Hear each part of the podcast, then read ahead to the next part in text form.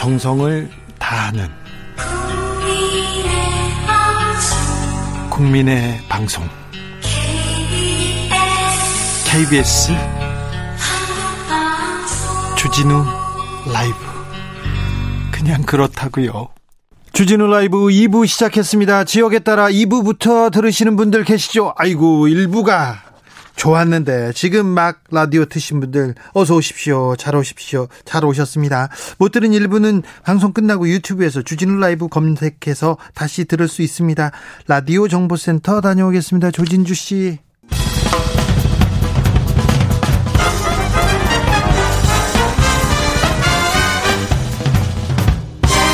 훅 인터뷰.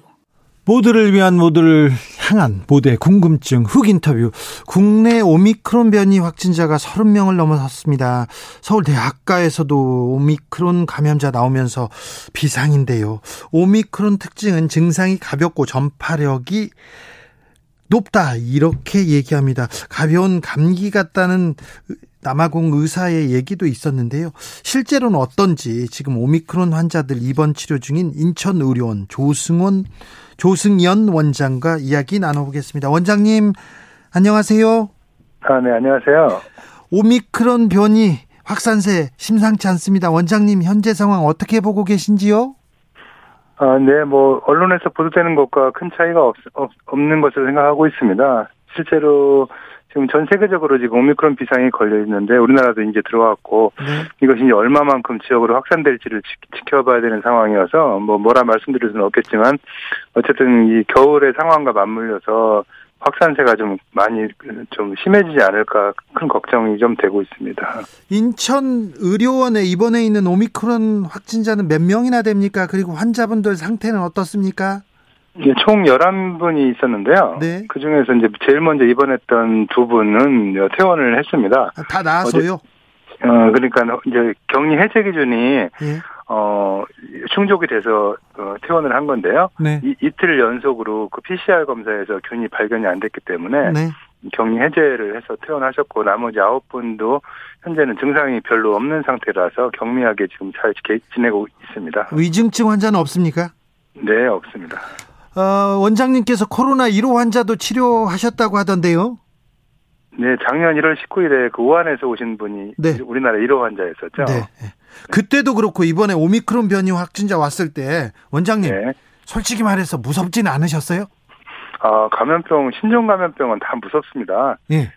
거기에 저야 직접 환자를 대면하는 지금 위치는 아닌데, 실제로 그 대응하는 간호사나 의사들 입장은 상당히 두렵죠. 네. 그래서 그분들께 항상 감사하는 마음을 가지고 있습니다. 네. 오미크론 변이 확산에 있어서 우려되는 지점은 무엇입니까? 우려되는 지점은 일단은 지금 밝혀진 바에 따르면 그 전파 속도가 기존의 코로나 델타 바이러스 변이도 매우 잘 퍼지는 걸로 돼 있는데, 그보다도 두 배 이상 잘 퍼진다고 하니까, 결국은 전파자, 확진자가 늘어나면 늘어날수록 당연히 위중증 환자도 통계적으로 늘어날 수밖에 없기 때문에, 네, 그 부분들에 대한 의료 체계의 부담 같은 것들이 큰 문제가 되지 않을까 하고 걱정됩니다. 다른 코로나 환자분들 상태는 어떤지요?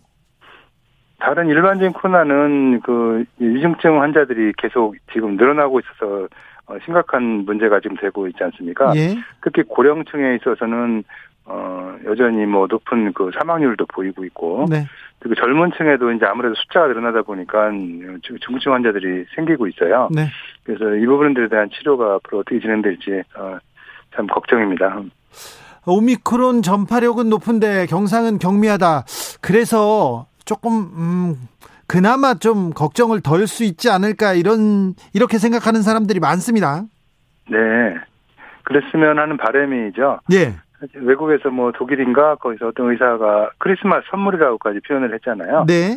그리고 우리나라에서는 감염병의 그 대가라고 하는 교수님도 그런 말씀을 비슷하게 하신 적이 있어서, 네, 사실은 그렇게 크리스마스 정말 선물이 됐으면 더 바랄 게 없겠죠. 네. 그럴 수도 있습니까? 그럴 수 있다고 생각합니다. 과거에 스페인 독감이라든지, 예, 그 인류를 위협했던 많은 독감이 그 바이러스 형태들이 그런 식으로 이제 약화돼서 네. 종식된 경험들이 있기 때문에 네. 이번 코로나도 좀 그렇게 됐으면 참 좋겠다는 생각하고 하고 있습니다. 네. 일단 그렇게 위험한 변이는 아니다. 오미크론 변이가. 그럴 가능성이 있다는 거죠. 아직은 사실은 이게 몇 명 안 생겼기 때문에 전 세계적으로도 뭐 보고된 게 몇백 케이스에 불과하잖아요. 네. 그러다 보니까 알 수는 없는 상태입니다만은 네. 그래도 지금 중증 환자들이 많이 나온다고 보고하는 거에 비하면 희망적이라고 네. 할 수 있겠죠. 그렇다고 안심할 수도 없죠. 오미크론 변이. 아, 그럼요. 네네. 네.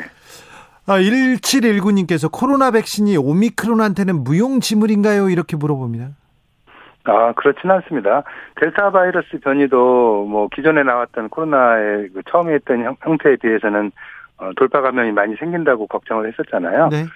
오미크론인도 그렇고 어차피 코로나라는 기본적인 바이러스 형태는 갖추고 있기 때문에 어느 정도의 그 항체 효과는 있다고 봐야죠. 네. 어제 이재명 후보가 인천의료원 방문했습니다. 무슨 얘기 나누셨어요? 이재명 후보님은 원래 그 성남 의료원 설립할 때부터 공공의료에 관심이 많으셨고 네. 또 보건의료 쪽에 원래 관심이 많으신 분으로 알고 있거든요. 네. 그래서 현 상황에 대해서 많은 걱정을 하셨고 특히 공공병원에서 열심히 일하는 의료진들에 대한 그 지원이 좀 강화돼야 되겠다 이런 얘기도 하셨고 네. 앞으로도 감염병에 대비한 공공의료 수준을 늘리고 강화시켜야 되겠다는 이런 말씀을 하셨습니다. 네. 의료진들은 뭐라고 하던가요? 의료진들도 그런 말 듣고 많이 힘을 얻었죠. 아, 그래요? 네네. 싫어하진 않았군요. 아, 네. 원장님은 뭐라고 하셨어요? 뭐, 이거는 좀 고쳐주십시오. 이렇게 대선 후보니까 얘기했을 거 아닙니까? 저는 이제, 어쨌든 지금 사실은 이게 우리나라가 겨우 한 5,000명 정도 발생한 걸 가지고도 지금 나라가 아주 시끄럽잖아요. 예. 이제 대부분의 외국을 보면 뭐 수만 명씩 발생하고 이런 상황을 겪었는데 우리나라는 이제 이 정도 가지고 이러는 걸 보면 얼마나 사실은 문제가 있다고 생각이 됩니다.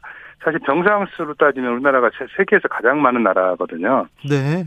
그럼에도 불구하고 이 정도의 보건의료의 재난 상황이 이제 우려될 정도면 쉽게 말해서 필수 의료 서비스에 대한 대비는 아주 좀 낮은 수준이라고밖에 볼 수가 없거든요. 네.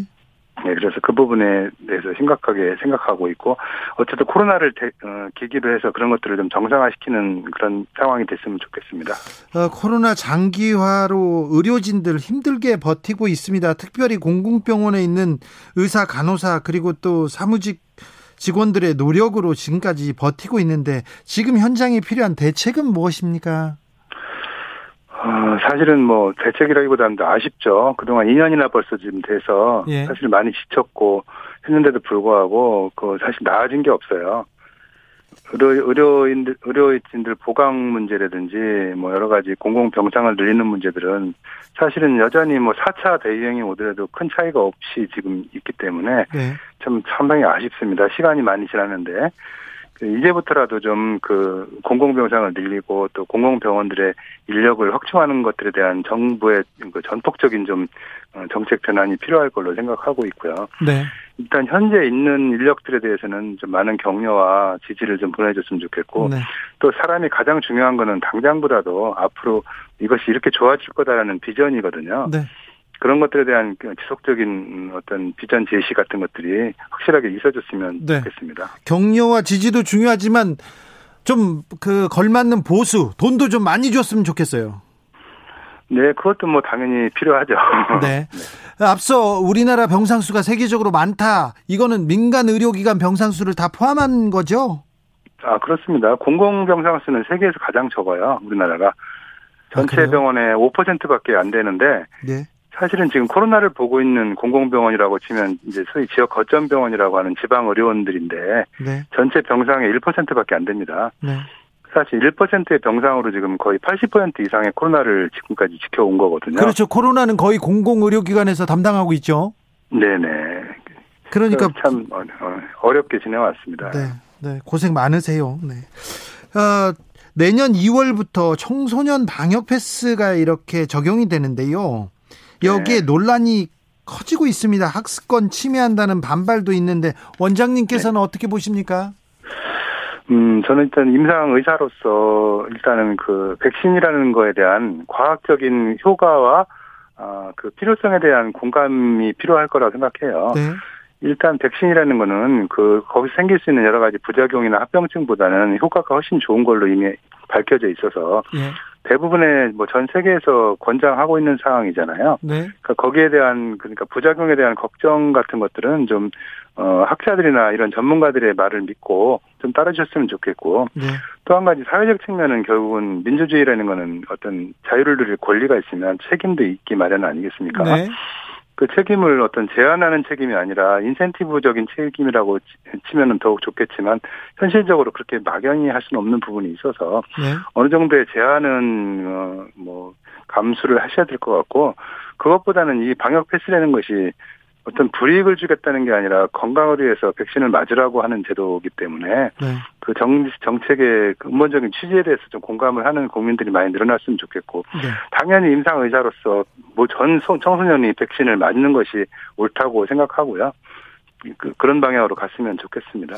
오미크론 확진자가 한 인천의 교회에서 이렇게 퍼져나갔는데 네. 이거 교회 예배, 이거 찬송가도 불러야 되고 모여야 되고 이거 좀 걱정은 됩니다. 네, 참 문제가 많이 되고 있죠. 네네. 자, 마지막으로 올해가 얼마 남지 않았습니다. 코로나는 계속해서 확진자가 많이 나오고요. 국민들께 당부 말씀 부탁드리겠습니다. 네, 참 뭐.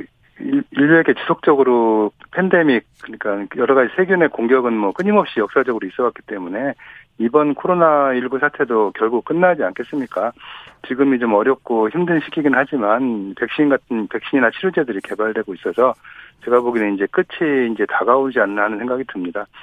사실은 우리에게 중요한 거는 이 어려운 시절을 끝내려는 단결된 노력도 필요하겠고 네. 그리고 포스트 코로나에서 그 포스트 코로나를 대비한 어떤 희망을 준비하는 시점이 됐으면 좋겠어요. 네. 특히 공공의료 분야 같은 걸 보더라도 이런 것들을 헛되이 우리 희생으로 끝나지 말고 정말로 국민들을 위한 시스템을 갖추는 이런 작업들을 착실하게 세워서 진행을 했으면 좋겠다는 바람입니다. 네. 원장님, 끝이 보인다고 해서, 끝이 다가온다고 해서 한 번만 물어보겠습니다. 끝이 언제쯤이라고 이렇게 생각하고 계시는지요? 코로나는 아마 끝나지는 않을 거예요. 예를 들어서 지금 우리가 철철이 맞는 독감 같은 것도 보면 과거에는 이런 무서운 병이었을 수도 있거든요. 예. 그래서 아마 인류와 더불어 가지 않을까 싶은데, 지금같이 이제 그 사망, 그러니까 중증도가 좀 떨어지고, 그렇게 돼서 또 컨트롤이 가능하면, 즉 백신이나 효과적인 치료제가 나온다면 아마 크게 무섭지 않게 본인들이 예방만 잘하고 피해 다니면 얼마든지 조절 가능한 그런 질병이 되는 거를 종식됐다고 할 수가 있을 것 같습니다. 알겠습니다, 원장님. 언제 올지는 모르겠습니다만. 네. 네. 잘 알겠습니다. 원장님 고생 많으신데 더 고생해 주시고요. 항상 감사하게 생각하고 있습니다. 네, 감사합니다. 지금까지 조승연 인천의료원장이었습니다. 정치 피로, 사건 사고로 인한 피로, 고달픈 일상에서 오는 피로. 오늘 시사하셨습니까? 경험해보세요. 들은 날과 안 들은 날의 차이. 여러분의 피로를 날려줄 저녁 한 끼 시사. 주진우 라이브.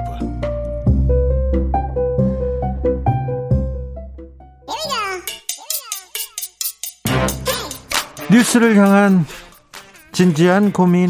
기자들의 수다. 라이브 기자실을 찾은 오늘의 기자는 은지혁이요. 시사인 김은지입니다. 오늘 준비한 첫 번째 뉴스부터 가볼까요? 네, 대선이 다가올수록 정치권에 자주 등장하는 단어가 있습니다. 뭐죠? 후보 단일화인데요. 네, 후보 단일화의 시즌이 다가왔습니다. 네, 물론 다른 단어도 많이 등장하지만 유달리 자주 나온다라고 볼 수 있는데요. 가장 큰 변수가 되기도 하고요. 그렇죠. 어제 국민의힘 선대위가 출범하면서 여야 대선 레이스가 본격 신호탄 쏘았다 이렇게 볼 수 있는데 네. 국민의힘으로 복귀한 김종인 총괄선대대책위원장도 첫 메시지로 후보 단일화 관련된 내용 냈습니다. 예. 안철수 국민의당 대선 후보를 향해서 스스로 윤석열 후보가 단일화 후보가 될 수 있도록 해주면 되는 것이다. 이렇게 이야기하면서 단일화 압박을 시작한 건데요. 이미 4.7 서울시장 보궐선거에서도 그렇게 이야기한 적이 있습니다. 네. 김 위원장은 안철수 후보를 그때 굉장히 압박을 한 바가 있는데. 근데 안철수 후보는 심상정 후보를 만나러 갔더라고요. 네, 그렇습니다. 제3지대 공조 방안에 대해서 논의하겠다라고 하면서 안철수, 심상정 두 후보가 만나서 이야기를 했고요. 이 자리에서 결선 투표제 도입 등 선거제 개혁에 대한 목소리 모으기로 했다라고 합니다. 네. 그런데도 사람들이 가장 관심 갖는 건 그럼 두 사람이 또 힘을 합치냐라고 하는 것이 단일화까지 이어지냐라는 그렇죠. 거 아니겠습니까? 예. 그에 대해서 질문이 기자들이 많이 했는데요. 우선은 선을 그었습니다. 아무튼 대선 때마다 후보 단일화가 가장 큰 이슈였던 것 같아요. 시도도 여러 번 있었어요. 네, 1987년 직선제 개헌 이후에 자주 봤던 풍경입니다. 네. 시도가 있었다고 다 이뤄진 건 아닌데요. 네. 하지만 살펴보면 정말 많았습니다.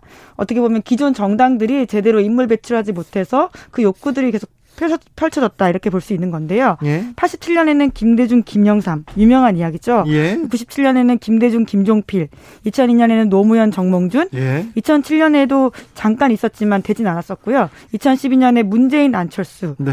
심지어 2017년에도 잠깐 이야기가 나왔었는데요. 홍준표, 안철수까지도 있었습니다. 네. 예, 그런데 이제 실제로 이루어진 단일화는 정확히 두 번이라고 할 수 있고요. 네. 나머지 한 번은 이제 안철수 후보가 포기한 적 있는 건데요. DJP 연합이 단일화라고 봐야 되는 거죠? 네, 그렇습니다. 최초 정권 교체 일어났던 1997년 김대중, 김종필 후보 단일화가 그 당시 아주 큰 화제를 모았었는데 그리고 또 성공한 단일화로는 2002년이 있었고요. 네, 그렇죠. 왜냐하면 결과적으로 이 단일화를 이뤄내서 이후에 대선까지 승리했기 때문에 성공했다 이렇게 볼 수 있는데요. 아, 노무현, 정몽준 후보 단일화 협상 아이고 정말 뜨거웠습니다. 아우 하루 저녁에는 만나서 된다. 그 다음 날은 안 된다. 된다 안 된다. 막판까지 아 네. 네, 두 후보가 굉장히 지지율 격차가 비슷했기 때문에 별로 안 났기 때문에요. 룰 협상이 정말 치열했습니다. 왜냐하면 두 사람 다 일종의 리스크 테이킹을 하고 올인하는 게임이었거든요. 네. 이제 그렇기 때문에 아주 룰 세팅을 관련해서 치열한 싸움이 있었고요.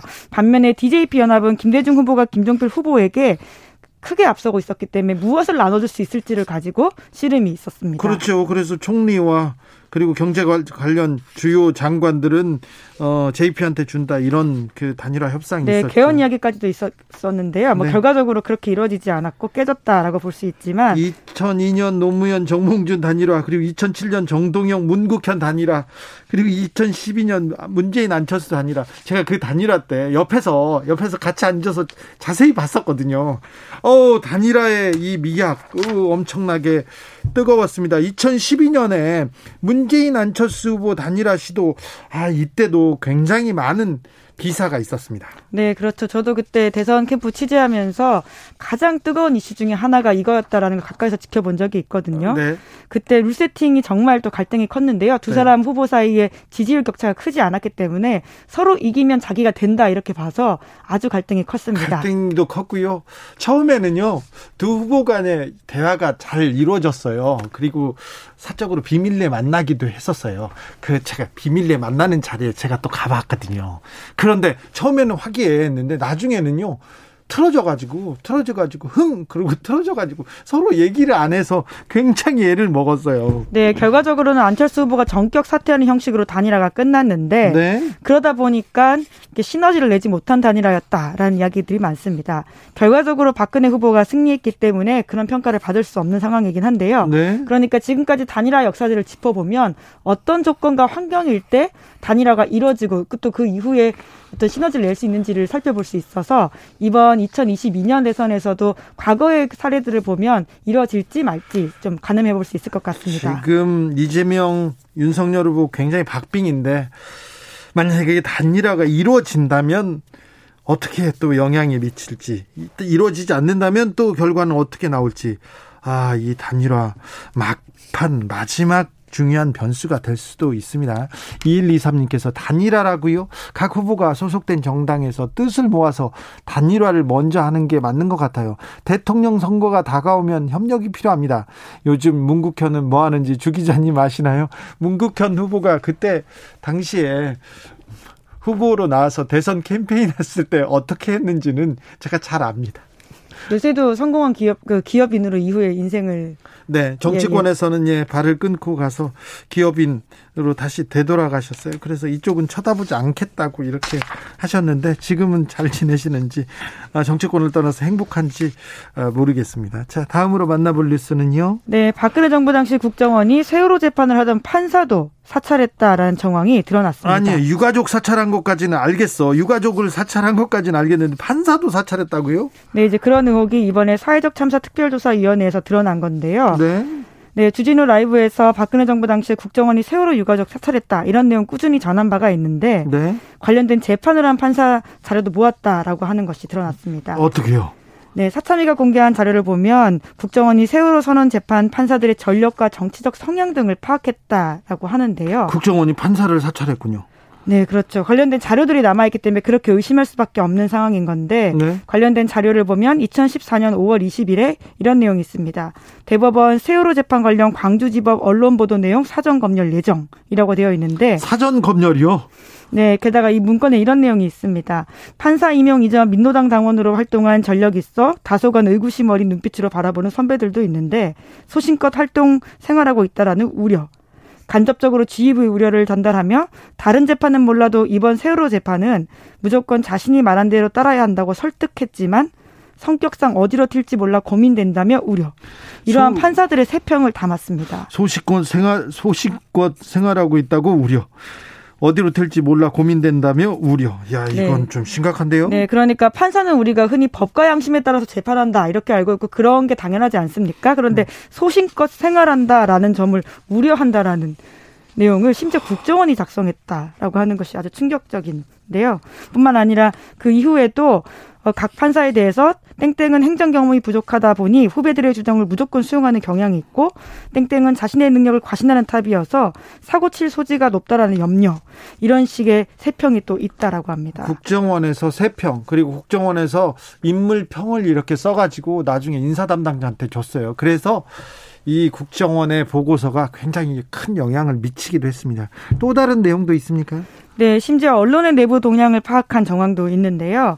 세월호에 대한 비판적인 보도를 한 매체에는 압박을 가하고 보수 언론에 세월호의 보도 분량 축소를 전하는 내용이 담겨 있다라고 합니다. 이를테면 세월호 사고 관련된 비판 매체 보도 실태 및 특이 동향이라는 문건의 제목이 있는데요. 여기에는 정부를 비판하는 언론에 대해서 공공기관 대기업 대상 선심성 광고 발주, 협찬금 축소 유도 이런 이야기가 있습니다. 그러니까 세월호 기사를 쓰면 정부 광고를 주지 말라라는 취지의 이야기인 거죠. 그렇죠. 대기업 광고도 주지 말라고 하는 걸 보니까 이게 어떤 일이 있었는지, 이게 불과 몇 년 전입니다. 그렇죠. 사실 국정원에서 이런 정보를 수집한다는 자체가 지금은 금지되어 있거든요. 네. 국내 정치에 개입했다라는 지점에서요. 그래요. 그렇죠. 당시 국정원은 근데 어떤 언론사하고 가깝게 지냈어요? 네, 이제 당시에 보면 이런 내용들이 있는데요. 이명박 정부와 박근혜 정부 시절에 공작을 하면서 소위 이제 결이 맞는 언론사들과 함께했다 이렇게 네. 보시면 됩니다. 그래요? 어떤 언론사? 네, 특정 언론사 이름을 말하기는 좀 그렇고요. 예, 땡땡일보 일면 톱 기사, 청와대 선언 변경 관련돼서 일면 톱 교체 배경에 대해서 땡땡땡 사회부장은 참 다행스럽다 이런 이야기를 했다라고 하거든요. 예? 그러니까 자신들의 톱 기사가 바뀌었는데 그것이 다행스럽다라는 식의 이야기가 아예 국정원 내부 문건에 있다고 합니다. 네. 그리고요. 네, 뿐만 아니라 신문사들은 청와대 홍보수석실에서 세월호 침몰 사건에 대해 너무 많은 지명과 자극적 보도 등으로 국정 운영에 차질을 빚고 있다면서 스스로 보도를 줄인다 이런 식의 이야기를 했다라는 언급도 있다고 합니다. 국정원이 이런 지시를 하니까 그런 내용을 보도를 줄이겠다고 요청을 받고 수용했다 이렇게 보도합니다. 참 불과 몇 년 전에 이런 일이 있었습니다. 이 사람들이나 저 사람들이나 다 비슷하지. 아니요, 그게 아니에요. 완벽하게 다른 일들이 있었습니다. 불과 몇 년 전까지만 해도 국정원 요원들이 따라다니면서 보고서를 씁니다. 민간인을 사찰하고 또 굉장히 비방합니다. 비난하고 나쁜 소문을 만들어서 그 사람을 사장시키는 일을 국정원 요원들이 했어요. 우리의 국정원 직원들이요. 제가 지금 들어오기 전에 DJ 사찰 문건, 국정원의 사찰 문건을 이렇게 구해서 보고 있었는데 국정원이 아예 김대중 전 대통령을 거의 과대망상증, 거의 정신병자 수준으로 이렇게 폄하합니다. 왜 그러냐면요, 그렇게 그런 보고서를 써서 올리지 않습니까? 그러면 윗사람들이 좋아한대요. 그래서 더 편향적으로 더 나쁘게 썼다고 합니다. 네, DJ 시절도 사실은 정말 말이 안 되는 이야기인데, 이게 불과 5년 전 이야기라고 한다면, 네, 국정원은 안보를 책임지고 정보전해야 되는 곳인데 내부 정치를 했다, 이렇게 봐야 되겠죠. 그러니까요. 네. 아, 저 같은 하찮은 기자들을 막 따라다니면서 제가 뭐 학력을 위조했다고 하고 제가 뭘 위조했다고 하고 그런 얘기를 해가지고 말도 안 되는 소문을 퍼뜨리고, 아, 포털 사이트에 조작하고 뭐 그랬었어요. 이 말이 안 되는 일이 지금 얼마 전까지 벌어지고 있었습니다. 아우, 지금 다시, 아, 몇 년 전 일을 생각하니까 아우 좀 두렵게까지 합니다. 1935님께서 저는요, 이재명 윤석열 단일화하면 좋을 것 같습니다, 얘기했는데. 네, 알겠어요. 네, 1935님 생각이라고요. 자, 마지막 뉴스 만나보겠습니다. 네, 미국이 베이징 올림픽 보이콧을 공식적으로 발표했습니다. 외교적 보이콧 하겠다는 거죠. 선수들은, 네, 참가하는데 정부에서는 나서지 않겠다. 네, 결국 이제 인권 문제에 대한 문제 때문에 지금 이렇게 결정을 했다라고 밝히고 있는데요. 바이든 정부는 신장 지역에서의 인종에 대한 지속적인 집단 학살과 범죄, 그리고 다른 인권 유린을 고려해서 베이징 2022년 겨울올림픽과 패럴림픽 경기에 외교 또는 공식 대표를 보내지 않겠다라고 공식적으로 밝혔습니다. 예. 바이든 대통령이 뭐 얘기 그 전부터 얘기했어요. 네, 일종의 암시를 하는 이야기들을 했기 때문에 이렇게 갈 수도 있겠다라는 예측이 나왔는데요. 실제로 이렇게 결정해서 내년 2월에는 외교 사절들이 가지 않게 되는 건데, 단순히 미국이 가지 않는다라는 것이 아니라 이제 그것이 그 밖의 나라들에게 어떤 영향을 미칠지가 중요한 바로미터입니다. 그렇습니다. 내년 2월에 열리는 베이징 올림픽, 아, 우리한테는 굉장히 중요한데. 네, 이제 그럴 수밖에 없는 게요, 이제 그때 한국 정부의 고민은 남북 미중 정상이 한자리에 만나서 한반도 평화 프로세스 재가동의 발판으로 삼겠다라는 거였거든요. 예. 그러니까 평창에서 있었던 그 중요한 사건들을 다시 한번 좀 재현해보겠다라는 야심이 있었는데, 그렇죠, 지금으로서 좀 어렵게 된 상황이 맞습니다. 왜냐하면 미국이 정부 대표단 불참을 선언함에 따라서 이 구상이 좀 멀어졌다라고 볼 수 있고요. 또 앞서서 IOC가 북한이 지난 여름 도쿄 여름올림픽에 일방적으로 불참한 것에 대해서도 참가 자격을 이번에 박탈을 했거든요. 예. 여러모로 구상이 좀 어그러진 건 사실입니다.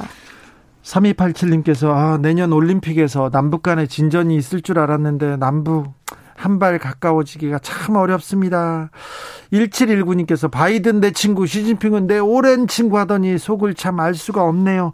쉽지 않습니다.